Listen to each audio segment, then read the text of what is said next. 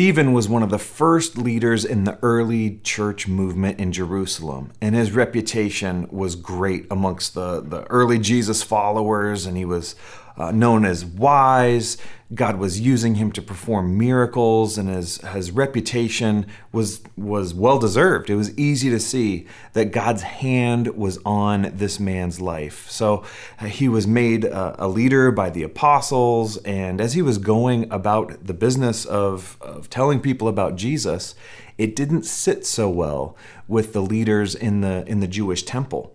And they started confronting him about all of this Jesus talk because it wasn't good for business. They, their their reputation was was diminished in the community. It was it was uh, very threatening to them.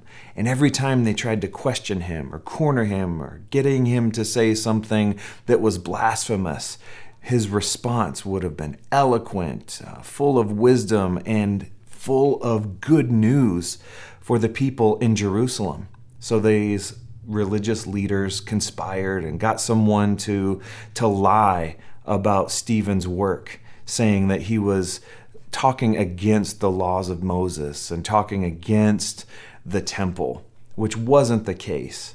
And so there was this kangaroo court kind of a trial that was set up, uh, very much uh, echoing the kind of trial that, that Jesus was was subjected to. And in this, it's in Acts chapter 7. Stephen retells the story of, of almost the entire Old Testament, but tells it in light of Jesus.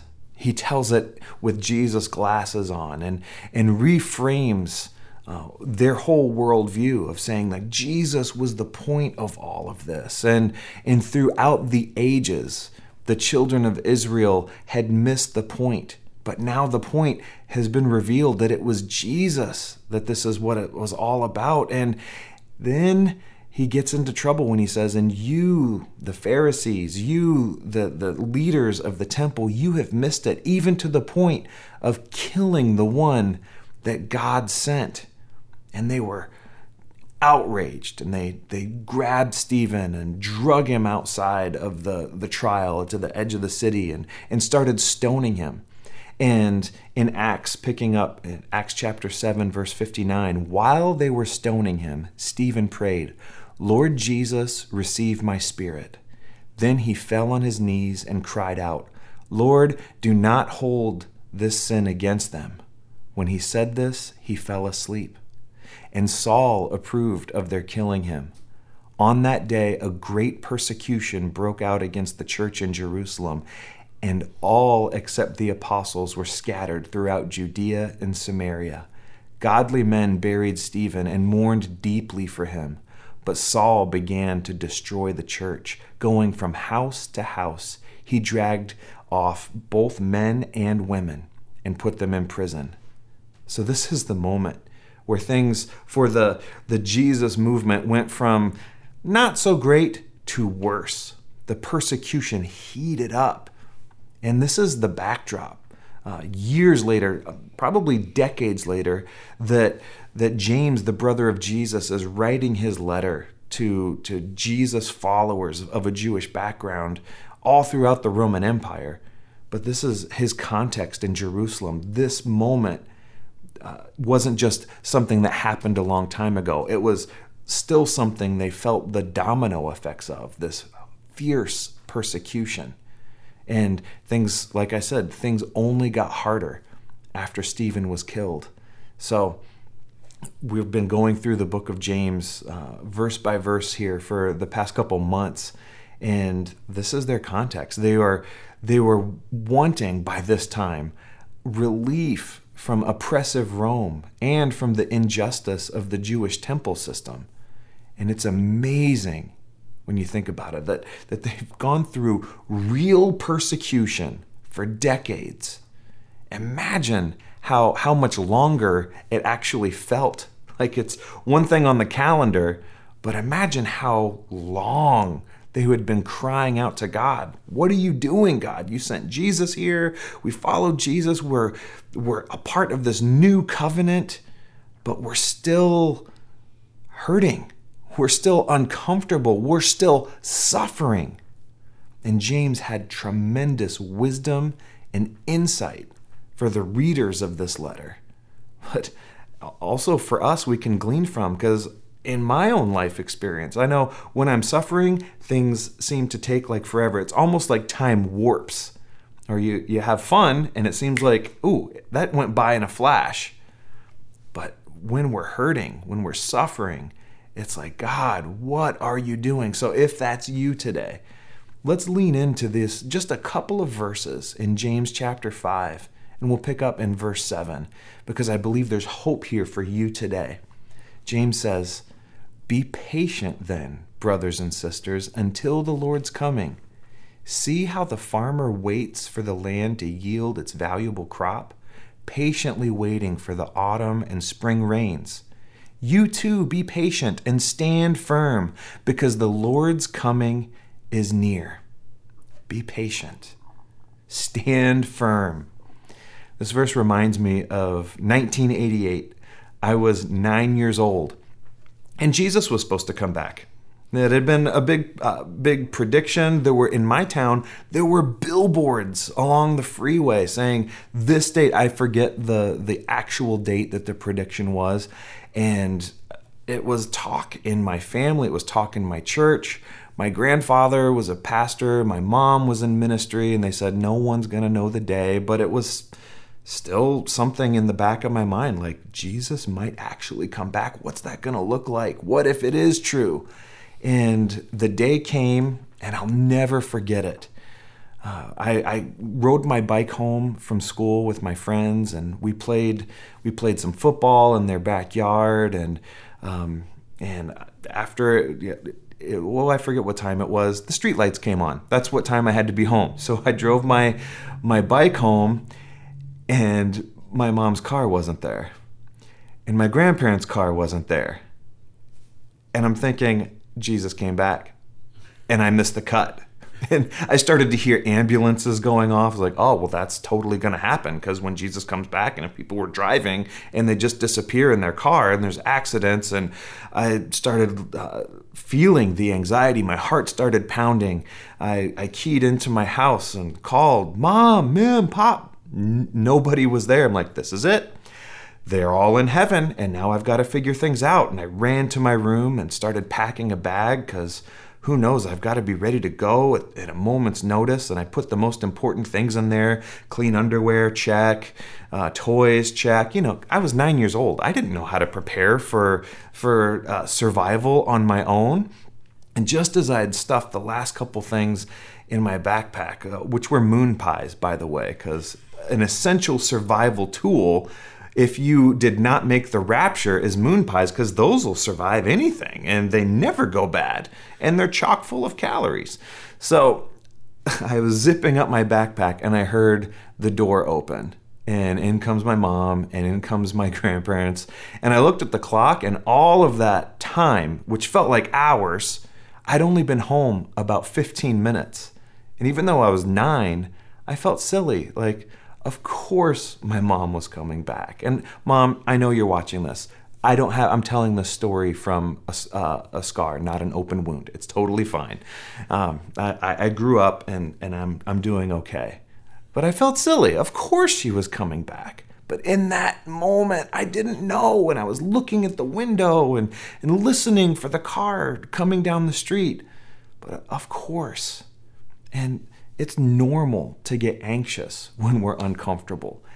James knows that. When he's saying be patient, he's not being cruel, he's not being insensitive to us.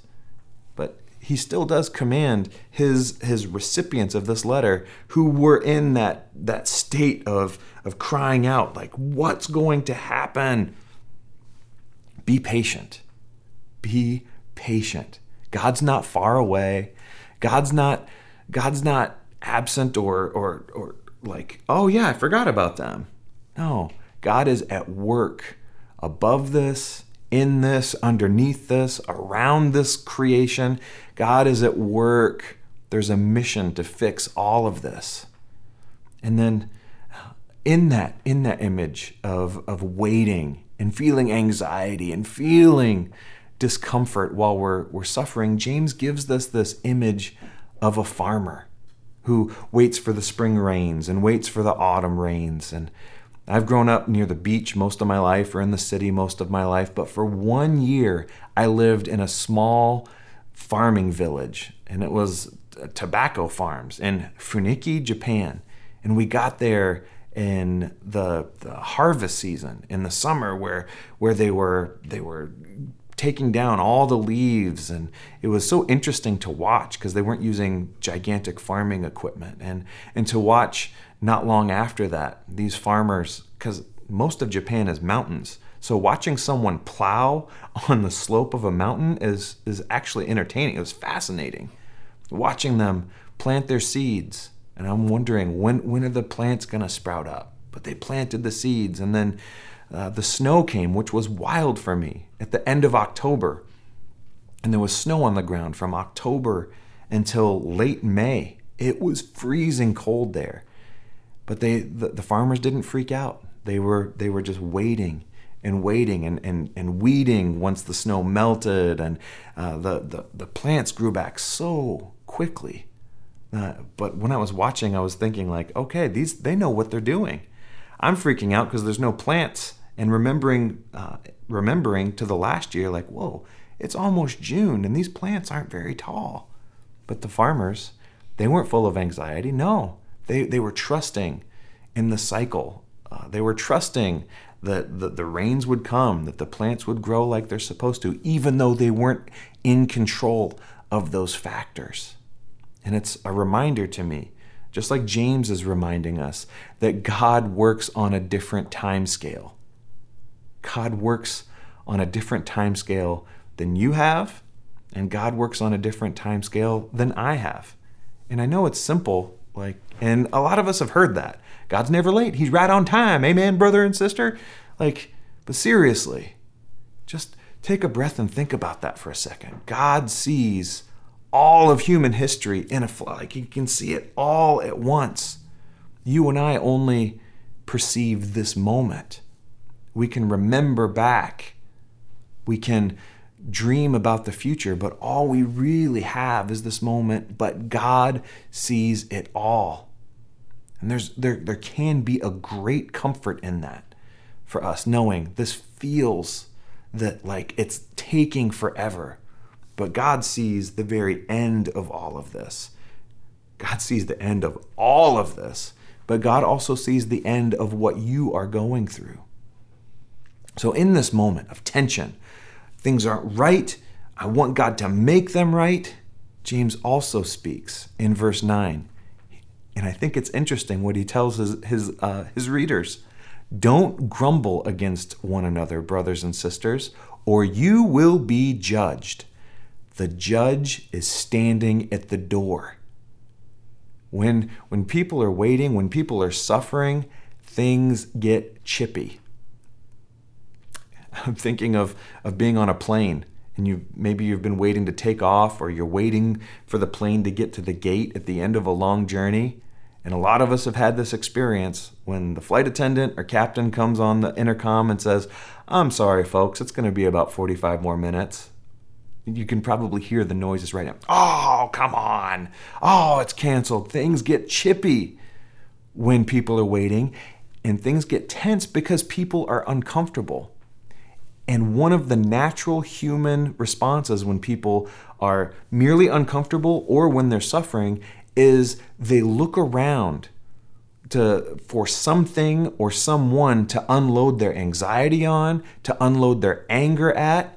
And James here is saying, "Okay, I know you're uncomfortable, but wait, wait, wait, wait. Don't grumble and complain and, and focus that on other people. That's not the way of Jesus, and it's not good for you either. Because when you do that, you're judging others. And there it is again the same theme of human beings taking and assuming the place of God. And James is warning and not so subtly reminding people you are not God. And even when you're suffering, don't judge one another. There's a better way to do this. Uh, he's, he's warning his reader to connect and to focus on the, the, the connection between speech and judgment. He said that's like a, a, a, a light on, on the dashboard of your life. Like when you sense yourself, when you sense yourself grumbling and complaining and judging other people, your focus is in the wrong place. When we sense this compulsion to grumble and complain against other people, it's a natural human response, but it's one that God's calling us to, to notice, be mindful of, to submit to God and say, Oh, I noticed this, help me, help me. That's the time to stop and to recalibrate and to do what James told his, his people to do when we feel that, to, to recalibrate and ask God for more patience and more wisdom. It's a real dynamic, but it's, it's one that we can face differently than the world faces. The world just looks around and goes, oh, that's the reason. They're wrong. I'm going to just focus everything over there on that person or that organization or, or, or whatever it is. And James says, you know what? There's people who've come before us that have dealt with that tension and that dynamic in a much healthier way. And he provides examples uh, of, uh, of people that came before. And he would have expected his readers to know about the Old Testament prophets, to know about Job. And he talks about that in verse 10. Brothers and sisters, as an example of patience, take the prophets who spoke in the name of the Lord. As you know, we count as blessed those who have persevered. You have heard of Job's perseverance and have seen what the Lord finally brought about. The Lord is full of compassion and mercy. As you search through the Old Testament or the Hebrew scriptures, you see these prophets. They were, I love thinking of them as, as not just fortune tellers. Sometimes God gives them a warning saying, if you don't turn your hearts back to God, this is going to happen. But every single one of them was a heart revealer. A prophet reveals God's heart to the community, whether they're inside the family of God or outside the family of God. And most of them, they lived like performance artists they, to, to help show people what God's heart is. They were shaving their heads or covering themselves in sackcloth and ashes or marrying prostitutes because God told them to. And their their methods were outlandish and a lot of times they weren't always well received. There's not a lot of uh, instances where it's recorded going, "Oh, I get it." But even though they spoke in the name of the Lord and they weren't always well received, they did persevere. They were obedient because they were focused not on their circumstances or the, the success of, of their methods. They were focused on the one who told them to speak to the people. And they were, they were faithful and obedient to communicate what God told them to communicate. I love how James here lists Job because if you've read the book of Job, I think we all know it's not like a warm and fuzzy feel good a feel good story. And if you read through, it may be a little bit of a like, wait, what do you mean? He, he like he persevered because there are times where he questioned God, but his heart was one of trusting God with his questions. Job was honest in his struggles and trusted God in the end to say, like, okay, Job said, God, you give and you take away. God, you're in charge. But he, he was he was faithful enough to, to place his fears, his anxieties, and focus them in the right place so that God could work on his heart and work uh, and, and use Job for his glory. And I love this last part here. For me, this is where the good news in this passage is, but also the power for us here today in 2021. The Lord is full of compassion and mercy. This is a theme throughout the book of James. You know, going back to the beginning of the book where James talks about God giving wisdom generously and without finding fault. Maybe maybe we do think when we're suffering, God's somehow forgotten us. That's that's a natural response. And James is saying, "No, God hasn't forgotten you. He's right there with you. And even more than that, He's suffering with you. And He's full of compassion and mercy. He's reminding his readers to focus on God, to focus on the Lord. That's what we do. That's our that's our response when we're going through hard times. James reminds us to not sit in judgment. That's the wrong response. And and just pick something out like whack-a-mole and wham. No, he's saying focus on God when things don't make sense.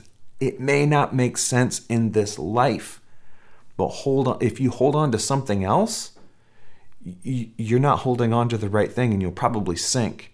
But the thing that you can hold on to that will anchor you, buoy you, keep you afloat is this God that is full of compassion and mercy.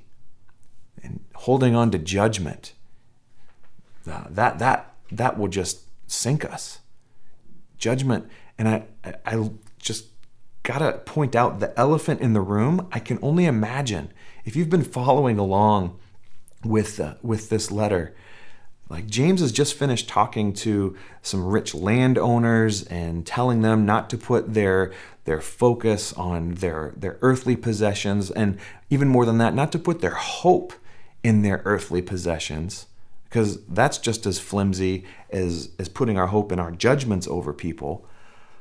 But these are rich and poor people probably sitting in the same gathering. They might be in the same room and James is here talking to people who may be uh, the, the, the victims of unfair business practices, unfair farming practices, saying, okay, you may be praying to God and saying, God, help me, and at the same time judging people that are sitting in the same room with you. I can't imagine how awkward that had to be listening to this letter going, oh, I've been sitting in judgment over these people that we're, we're, we're meeting with. Like, awkward.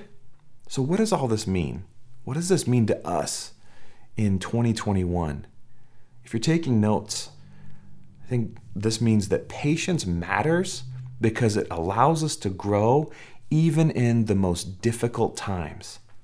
James mentioned some of uh, you know, the, the early prophets, the, the Old Testament prophets. But in continuing on in the tradition that, that Stephen started, he was the first martyr for his faith in Jesus. The early Christians, they weren't surprised by difficult times. I'm not quite in that boat. Whenever times get hard for me, I'm like, wait, wait a minute. I said yes to Jesus. I thought I was just supposed to like take it easy. No, our our spiritual mothers and fathers, the first Jesus followers, they weren't surprised by difficult times. In fact, they were more surprised when things weren't difficult. You know, I was introduced about 20 years ago to St. John of the Cross, and he was a very significant leader in the reform movement in the Catholic Church, saying, let's let's go back to, to following Jesus and, and get away from some of the, these practices that are just they're they're not the heart of Jesus. And um, he was actually persecuted he, he was uh, because of his writings and because of his leadership and who he was he was actually arrested by other christians and persecuted treated he wasn't treated nice. I won't go into detail but he understood he understood that uh, that what we think of as difficulty god can and often does use for our spiritual growth and for god's mission. And that's a theme in james chapter 1 if you ever made your way through his book, The Dark Night of the Soul, uh, there's a lot of, of wisdom in there. It's a little bit thick, but it's the kind of thing you can read through and just find a, little nugget to hang on to uh, from someone who's gone through the fire. You'd say that also, uh, yeah, point number two tough times require a certain attitude in order to be dealt with effectively, even if it doesn't give us that warm and fuzzy feeling. Now, I'm a, I'm a product of a youth group in the 90s, you know, late 80s, especially mid 90s, and I, I'm so thankful for my heritage and, and what I learned from that youth ministry environment. It was amazing. But I was also raised in America, and in my context, all of those things combined to make me think that I'm only good with God when I get this warm and fuzzy last night of, of youth camp feeling. And friends are friends forever. The Lord's the Lord of them. Michael W. Smith. Uh, some of you won't be able to get your that tune out of your head for the rest of the day. And that is true. Like that is part of following Jesus. The comfort, the warmth, the the feeling of oh this. Uh, John Wesley called it the strange warming of the heart. But it wasn't until my my mid 20s and 30s that I realized that that God is there even when I don't have all the warm and fuzzies. Uh, a very famous uh, leader in the church more recently, the 1950s and 1960s especially, Thomas Merton. He wrote that if we bear with hardship in prayer and wait patiently for the times of grace, we may well discover that in meditation and prayer are very joyful experiences. We should not, however, judge the value of our meditation by how we feel. A hard and apparently fruitless meditation may, in fact, be much more valuable than one that is easy, happy, enlightened, and apparently a big success. Uh, I really resonate with that quote that, that God also speaks in the silence. Uh, one, uh, Oswald Chambers, who wrote My Utmost for His Highest, he says, God trusts us with His silence. And it's not always fun, but sometimes. Uh, sometimes life is just like that, and we don't know, and we're not able to perceive all that's going on under the surface. But God is still there, strengthening us. God is still there uh, and using our, our willingness to follow God even when the path isn't clear. Uh, that, that, that's like uh, what um, another writer says like we learn from success. Pretty much everything we can learn uh, by by the time we're about 25 years old.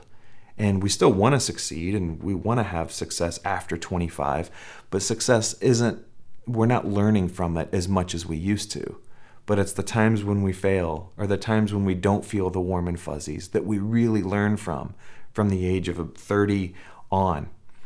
That doesn't make me feel warm and fuzzy, but take heart if you're going through a hard time or if you're you're not succeeding that God's working on you. Uh, there's one other one, one other example I wanted to talk to you about that I found in my research that I was really inspired by. I didn't know about Catherine of Genoa. She encourages us from she was she didn't she wasn't born until 1447, but she encourages us to throw ourselves into the arms of God and not rely on worldly possessions or our worldly circumstances. So she was born into a, a very religious family, but in 1463 she married a rich man. And he was her husband was really focused on his riches and it caused some tension. She was very devout, she loved Jesus, and his focus on these earthly possessions and on comfort, it was a source of tension in their marriage until he lost his fortune. And they both decided together that as they moved forward, he wouldn't try to, to gain back all that they had lost. They actually found greater joy by working with the poor in Genoa than when they had early in their life, when they had all of this comfort. So, hard times, they have the ability to bear certain results, even if you can't see them. All throughout these past couple weeks, looking at this, uh, I kept thinking about the example of a bamboo tree. You know, when, and, and maybe you've heard this before, but when a, a bamboo tree is growing, its first year, its second year, its third year, its fourth year, into its fifth year, not much happens. It only grows about this much. But in the fifth year of a bamboo tree's life, it grows 90 feet in six days. That's 90 feet. And maybe your life, you feel like you've been you've been growing just a little bit and struggling in your first decade, your second decade, your third decade, your fourth decade, and you're not seeing things change. You're not seeing much growth in your life. But maybe you're like a bamboo tree and in the in the fifth or sixth or seventh decade that's the time for you to grow 90 feet in six days I'm so encouraged by that, that because it means that just because you don't see growth on the outside and results, like those of us in the West, we love to see those results. And and we're we're infatuated with them. I'm ashamed to tell you how many times I've clicked on an ad that promises weight loss in three days or, or whatever whatever outlandish health claim they, they're they're they're making. Because we love that. But God's way is slow. Discipleship is a slow process of being conformed to the image of Christ. The, the process of following Jesus will take us through tough times. And if we can have the humility of a farmer, to have the humility, like James keeps uh, telling his readers over and over, to cultivate this life of humility, um, we will trust that God is working even though we don't see the results with our with our natural eyes. So I think James would challenge us today that that that we don't judge others even if they're the source of our suffering. Like the elephant in the room today, like I think it's quite possible like that that we could be making the same mistake and, and all the, the, the things you know at solid ground church we see the prayer requests and we're so glad that you reach out to us uh, but we're going through some stuff some heavy stuff where cancer uh, unexpected cancer all kinds of uh, financial difficulties and relational difficulties and other sicknesses and people recovering from covid but maybe maybe God is at work with all of this. And and if you're like me, the temptation or the natural impulse is to look around and point and, and find some source of this anxiety. But James' challenge to us today is, is not to grumble and complain against the, the source of this, or we will be judged. James would challenge us to, to take a, inventory of our heart. The Bible says so many times it's about the heart. Guard your heart above all else, for it's the wellspring of knowledge. Are we looking with our own natural eyes to, to this circumstance or that circumstance to explain our suffering or to be the, the silver bullet that will make our, our life better? Or are we looking to God to give us the comfort? Are we looking to God to provide that source of wisdom and patience that we need to get through our to get through our difficult circumstances. So our challenge this week is is for you just to take an inventory of your heart and say uh, is there grumbling in your heart towards people or a system or an organization?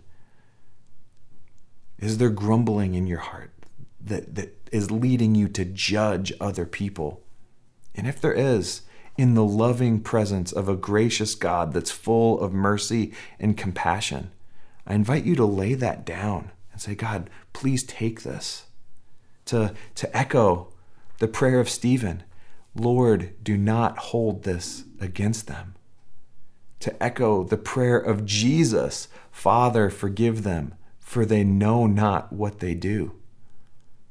In your life situation, who are you blaming? why not set them free? That, that holding on to bitterness and grumbling and complaining, it's weighing you down. When I do it, it weighs me down. Why not set yourself free?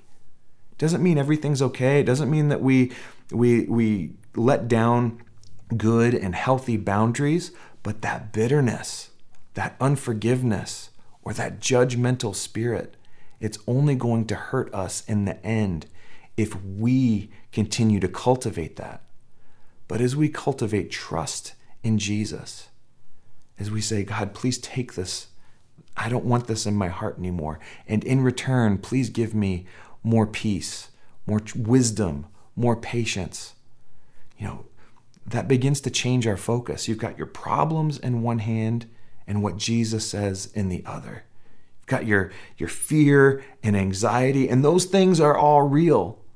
You've got all those things in one hand, and you've got what Jesus offers in the other. And whichever one you hold up and focus on, it colors your whole reality and how you see the world. So this week, like that stuff will still be there, but when you hold Jesus up to your face and your focus and your and and your your your life, the problems will still still be there, but they won't overwhelm you. So I invite you to join with me now and, and start that heart check and and to lay down any judgment or bitterness that you're holding on to. So, dear Heavenly Father, this week, starting right now, will you please, through your Holy Spirit, reveal to us any way in our hearts that's offending to you? Would you please reveal anything in our hearts that would get in the way of us serving you faithfully? God, we lay down bitterness, we lay down judgment. We need your help to do this. And as we give that up, would you please help us to focus on everything that's good and pure and true and right? Would you please place truthful words on our lips and give us the wisdom to communicate those words with love and grace and authority and power? So we pray for everyone in the sound of my voice that's hurting going through a difficult circumstance, would you please reveal to them right now that you are the God that is full of compassion and mercy? We're praying that you are and reminding ourselves that you are the God that you say you are. So, would you please give us a new heart here in this moment and refresh us and fill us with your love and your light? In Jesus' mighty and strong and powerful name we pray. Amen. Wow. That's some pretty heavy stuff, but I'm so glad that you're here along on this journey. And I know that that with God's help, God can get you through. And and if we get through it together, uh, if we go together, that we can get through even the hard stuff together. And I want to encourage you to, to reach out. Let us know how you're doing. You can always find us at sgbic.com. And, and it is our honor and privilege to journey with you. So until we're back together again, I want to say a blessing over you. May the Lord bless you and keep you and cause his face to shine down upon you. The Lord be gracious to you, and may God give you his peace. In the name of the Father, and Son, and Holy Spirit. Amen. We'll see you soon.